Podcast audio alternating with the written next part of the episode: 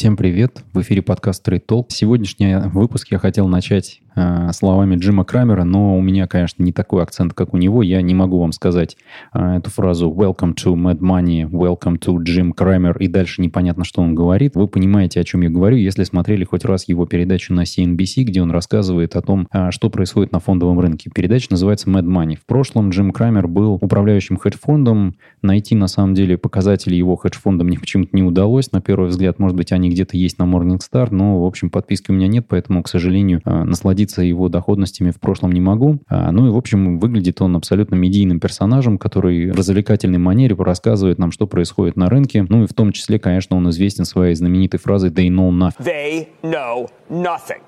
Right.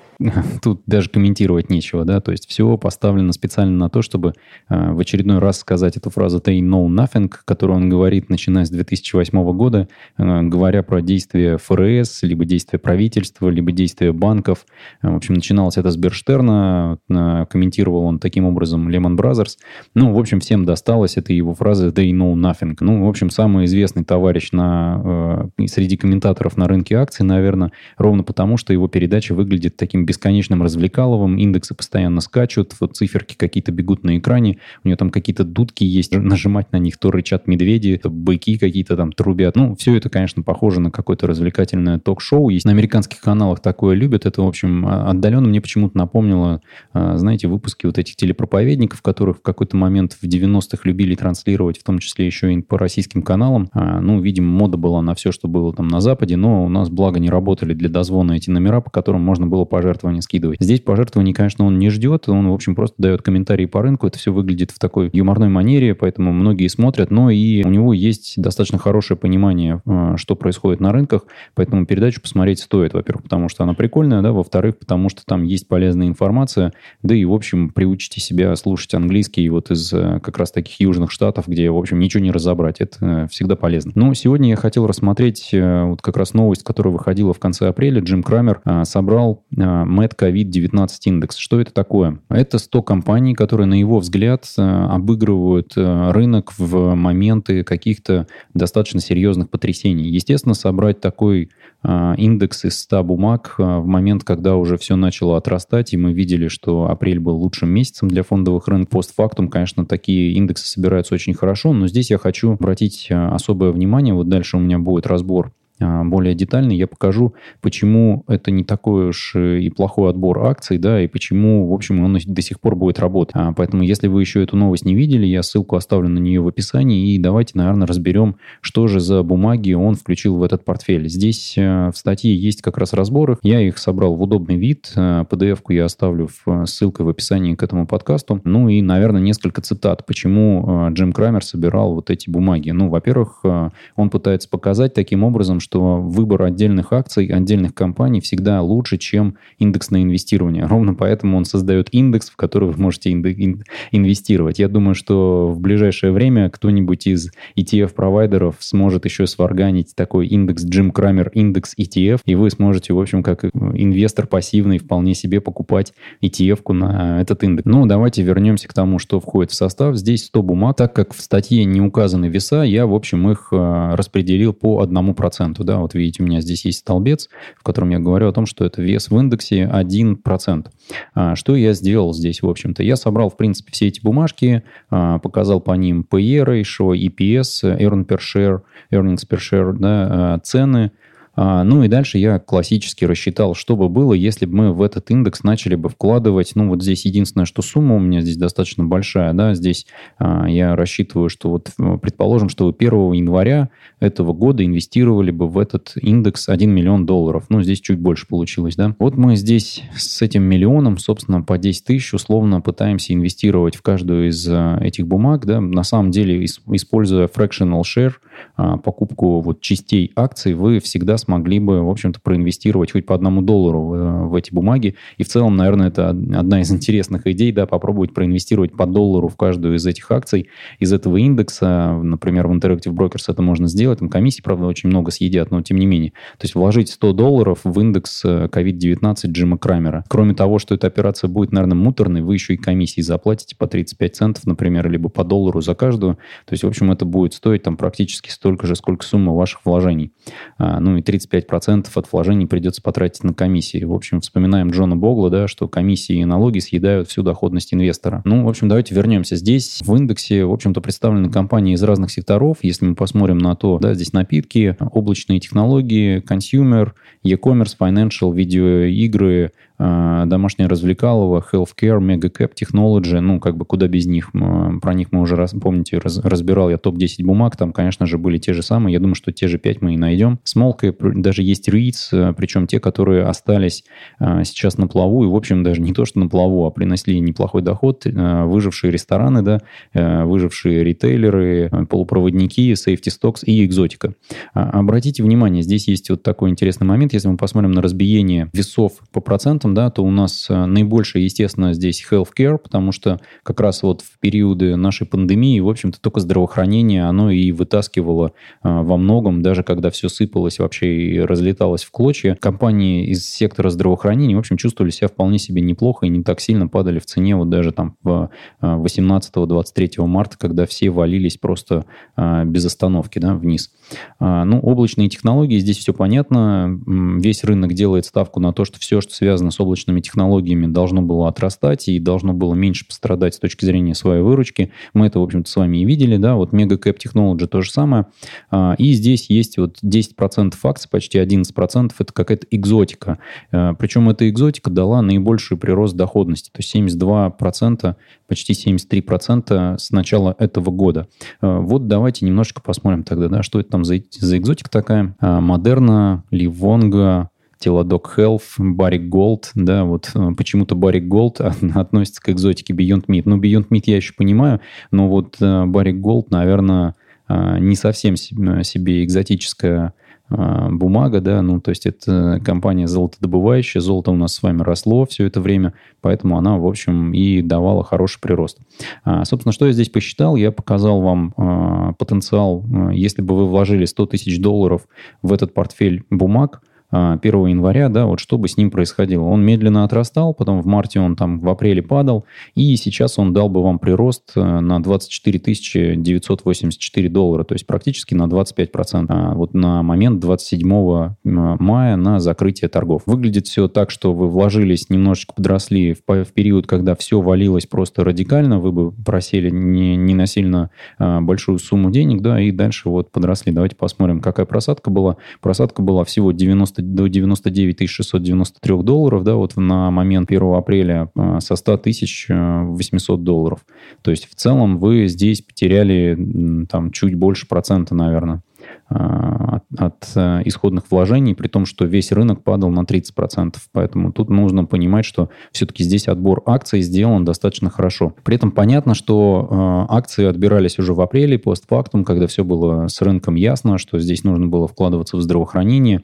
Это немножечко цинично, конечно, со стороны Джима Крамера публиковать такой индекс, но он, в общем, в своей статье на CNBC, он с того и начинает, что помните, что в следующий раз, когда рынок будет вот сыпаться вниз, можете воспользоваться вот отобранными бумагами из индекса Джима Крамера. Надеюсь, что, конечно, все эти компании, которые в этот индекс входят, они сумеют выжить, но, в общем, интересная подборка. Мне здесь прежде всего интересны были бы компании из рейт-индустрии, потому что как раз вот они все-таки даже не позволили, в общем-то, упасть вниз вот этой позиции по инвестициям в компании, ну, в фонды управления недвижимостью. И кто здесь у нас есть? Здесь вот небезызвестный Digital Realty Trust, да, фонд, который управляет содами, он, в общем-то, отрастает. В общем, все, что связано с недвижимостью сейчас, напоминаю, падает в цене, потому что, ну, во-первых, у нас, конечно же, вся экономика остановлена, поэтому многие рейт-трасты инвестировали во всякое развлекалово, в мегамолы, все это остановлено, все это стоит, никаких нет арендных платежей. Соответственно, все эти рейты денег не получают и, в общем, денег акционерам своим точно так же не распределяют. При этом у них есть еще большие долги зачастую, и обслуживание долгов, оно достаточно дорогое, поэтому тут непонятно, что дальше будет происходить. У меня в портфеле есть Omega Healthcare Investment.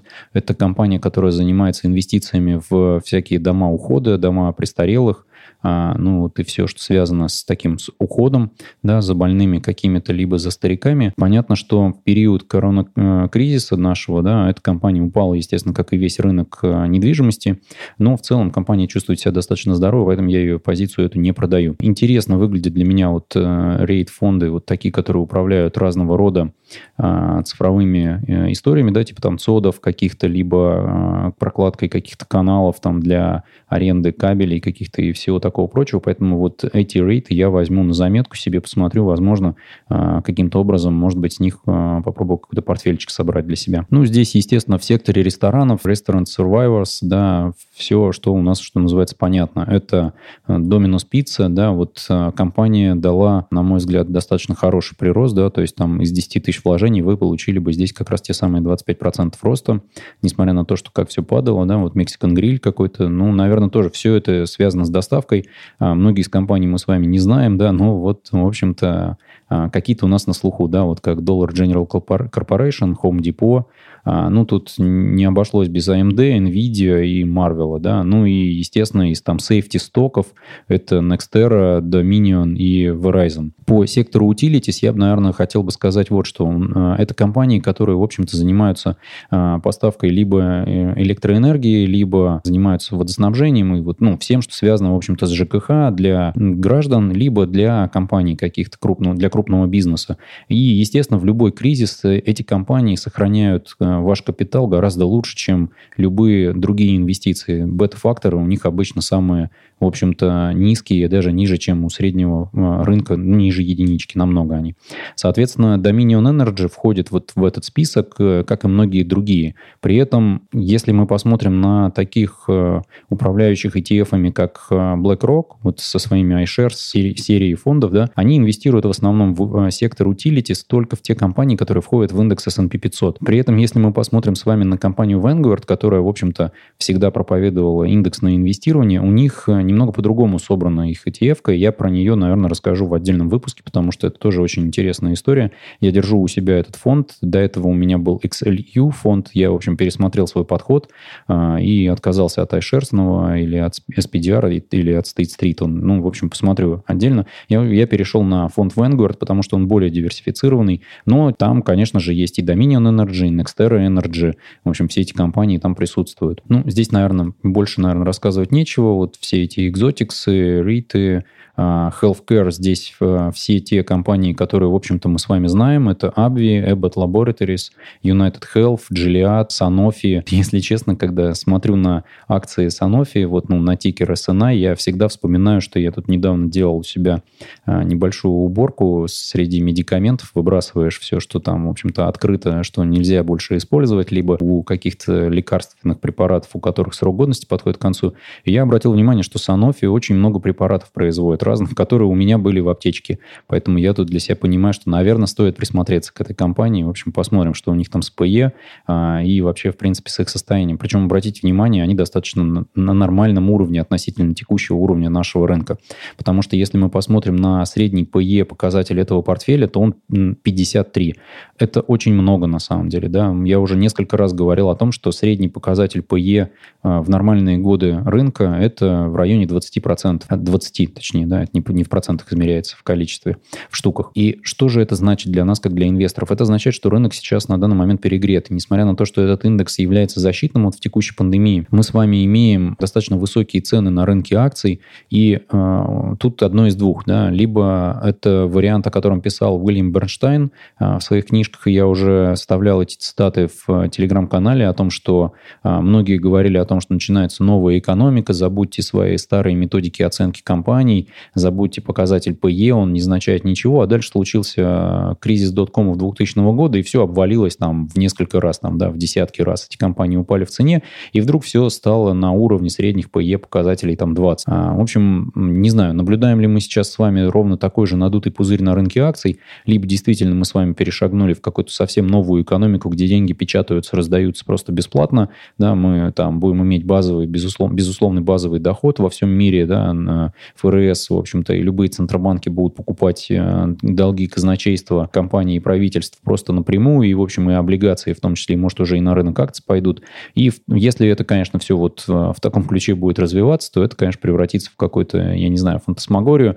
Тогда, в общем, доходность по акциям, она, конечно, упадет просто радикально, и доходность в 1%, наверное, будет для нас естественной, да, при этом мы понимаем, что в таком режиме, конечно, никто не сможет откладывать больше 10% своих доходов в инвестиции, а инвестиции будут приносить настолько мало, что воспользоваться, видимо, нашим капиталом смогут только наши внуки, и то, если, в общем-то, правительство решат, что это будет им дозволительно, потому что, напоминаю, что, как говорится, в России начинается новый виток движения в режиме «люди, новая нефть», да, потому что вот с учетом того, что пошло большое количество безработных, в правительстве пошли разговоры, а давайте-ка мы увеличим отчисления в социальные фонды для того, чтобы всех наших безработных можно было бы финансировать не просто там по 300 рублей им платить, а нормальное пособие безработицы. Поэтому все, кто работают, должны будут платить дополнительные взносы. В этом, конечно, ничего плохого нет, ровно так государство и работает. Но, конечно, наше государство работает немножко по-другому, потому что все деньги оно соберет, куда они их денут, непонятно, да, тут у нас как бы много с вами вопросов есть, но, в общем, они останутся за кадром, потому что у меня все-таки канал не политический.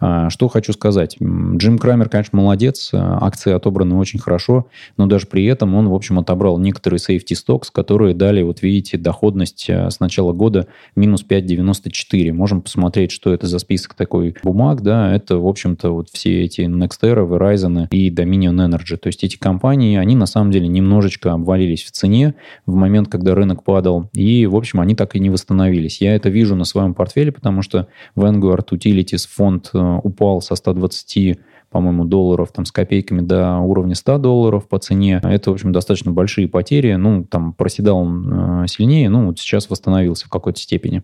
Поэтому это единственный сектор, который вот в этом индексе на текущий момент является убыточным. Менее 4,5%, менее 2, точнее, да, вот процентов здесь доходности с начала года просто не существует. Это означает, что вы свои деньги как минимум бы не потеряли, да, но при этом доходность от всего индекса, если бы вы вложили $100 000 на момент 1 января 2020 года, вы бы получили сейчас доходность 25% на текущий момент. Да? При этом вы имеете показатель P/E 53, что, в общем, очень похоже сейчас на текущий показатель P/E по индексу S&P 500 и, в принципе, по широкому индексу акций. А если уж мы начнем с вами смотреть на такие бумаги, как Salesforce и вот все остальное, да, вот Zoom, здесь есть тот самый Adobe, да, и вот мы видим здесь показатель P/E 1177. То же самое с Zoom Video Communications, да, вот компания сейчас котируется на уровне P/E вот 1799. Что это означает? Это означает, что вот компания оценена как 1799 ее прибылей.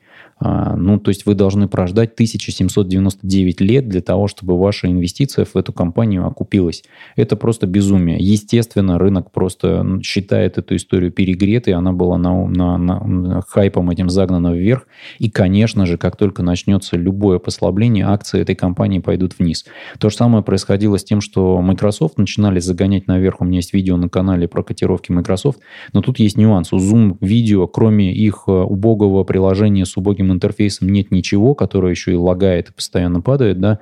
Я могу это откровенно сказать, у меня ребенок занимается по видео с садом. При этом у Microsoft, естественно, все работает стабильно. Teams живой, Skype for Business живой.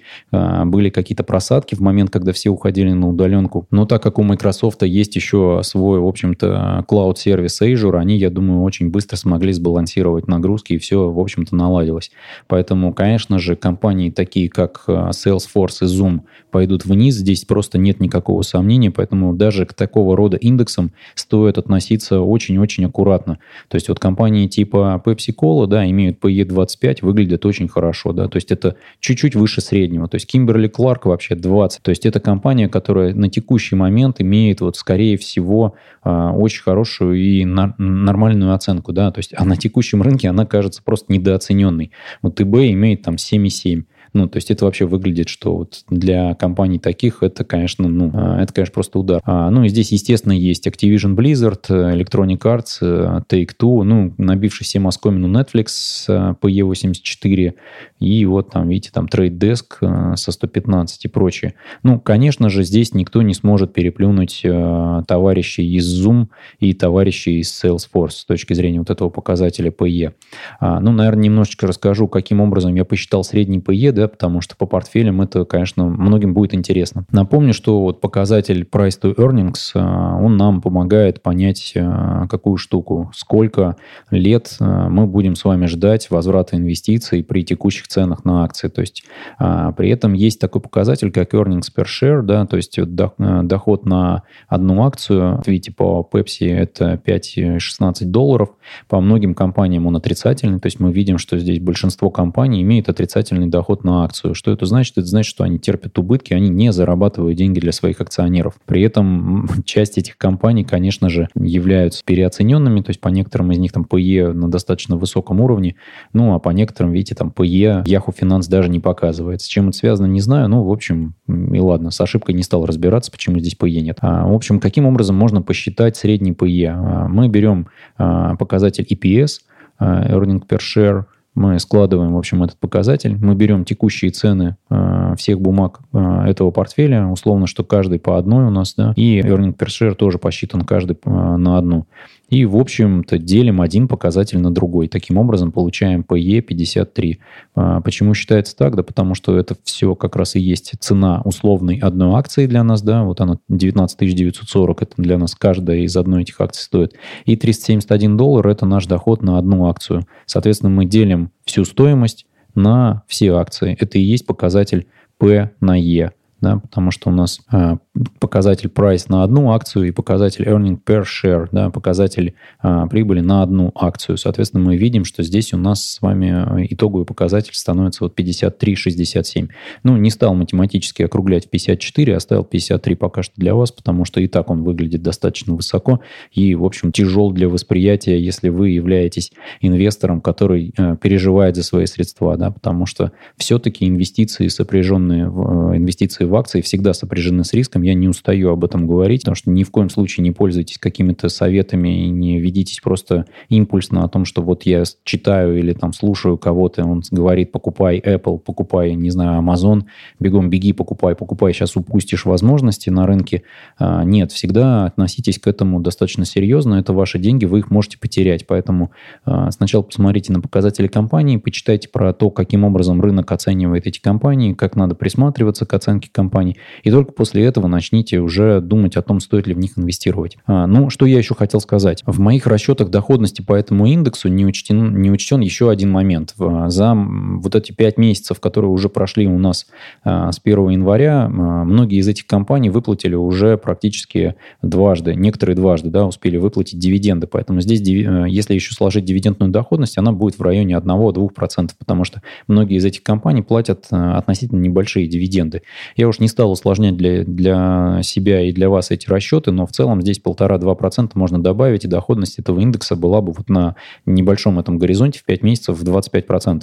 Посмотрим, что у нас будет на конец года. Это, наверное, интересно будет оценить, сохраняет ли стоимость этот портфель в тот момент, когда весь хайп начнет сходить, когда у нас вакцина появится и все будет в порядке. В общем, мы будем возвращаться к обычной жизни или, в общем, там потребуется какая-то ребалансировка. Ну, посмотрим. Я буду следить за тем, что говорит Джим Крамер, как он будет оперировать своим индексом. И на конец года, наверное, попробую сделать вот такой срез, как себя вел бы этот индекс вот в 2020 году, стоит ли в нем оставаться на момент 2021 года. Если у кого-то есть желание воспользоваться от моей идеи этой про покупку частей акций на сумму по $1 в каждую, да, и вот купить 100 этих частей на аккаунте в Interactive Brokers, пишите в комментариях. Мне интересно было бы посмотреть, как будет развиваться ваш портфель, удастся ли отбить комиссии, да, потому что комиссии там, напоминаю, минимальные 35 центов за сделку. Соответственно, с каждой сделки по $1 это будет 35% комиссии, и вам, соответственно, нужно будет для того, чтобы получить прибыль, как минимум, чтобы весь этот портфель дал вам доходность в 70%, тогда вы хотя бы выйдете в ноль и сможете свои $100 вынуть. Вот если, в общем, найдутся такие храбрецы, которые попробуют воспользоваться этой идеей, пишите в комментариях, пишите в Телеграме, посмотрю за тем, как у вас будет портфель развиваться. Мне, в общем, это безумно интересно, но самому, откровенно говоря, говоря, в общем, не жалко $100, там 135, да, но, откровенно говоря, неохота свой портфель убивать еще сотни позиций, потому что в Interactive Brokers, к сожалению, не нашел, каким образом можно сделать какой-нибудь подпортфель и, в общем, вывести его там, скрыть и не смотреть на него. Ну, на этой веселой, наверное, ноте хотел бы закончить сегодняшний выпуск. Напоминаю, что инвестиции в акции все-таки сопряжены с риском, поэтому будьте осторожными, это не является ни в коем случае инвестиционной рекомендацией. Оставляйте комментарии, если вам что-то не понравилось или там что-то понравилось, ставьте лайки, подписывайтесь на канал. Не забывайте, что есть еще телеграм-канал, ссылку на него оставлю в описании, подписывайтесь на него в том числе. Берегите себя, инвестируйте с умом и до встречи.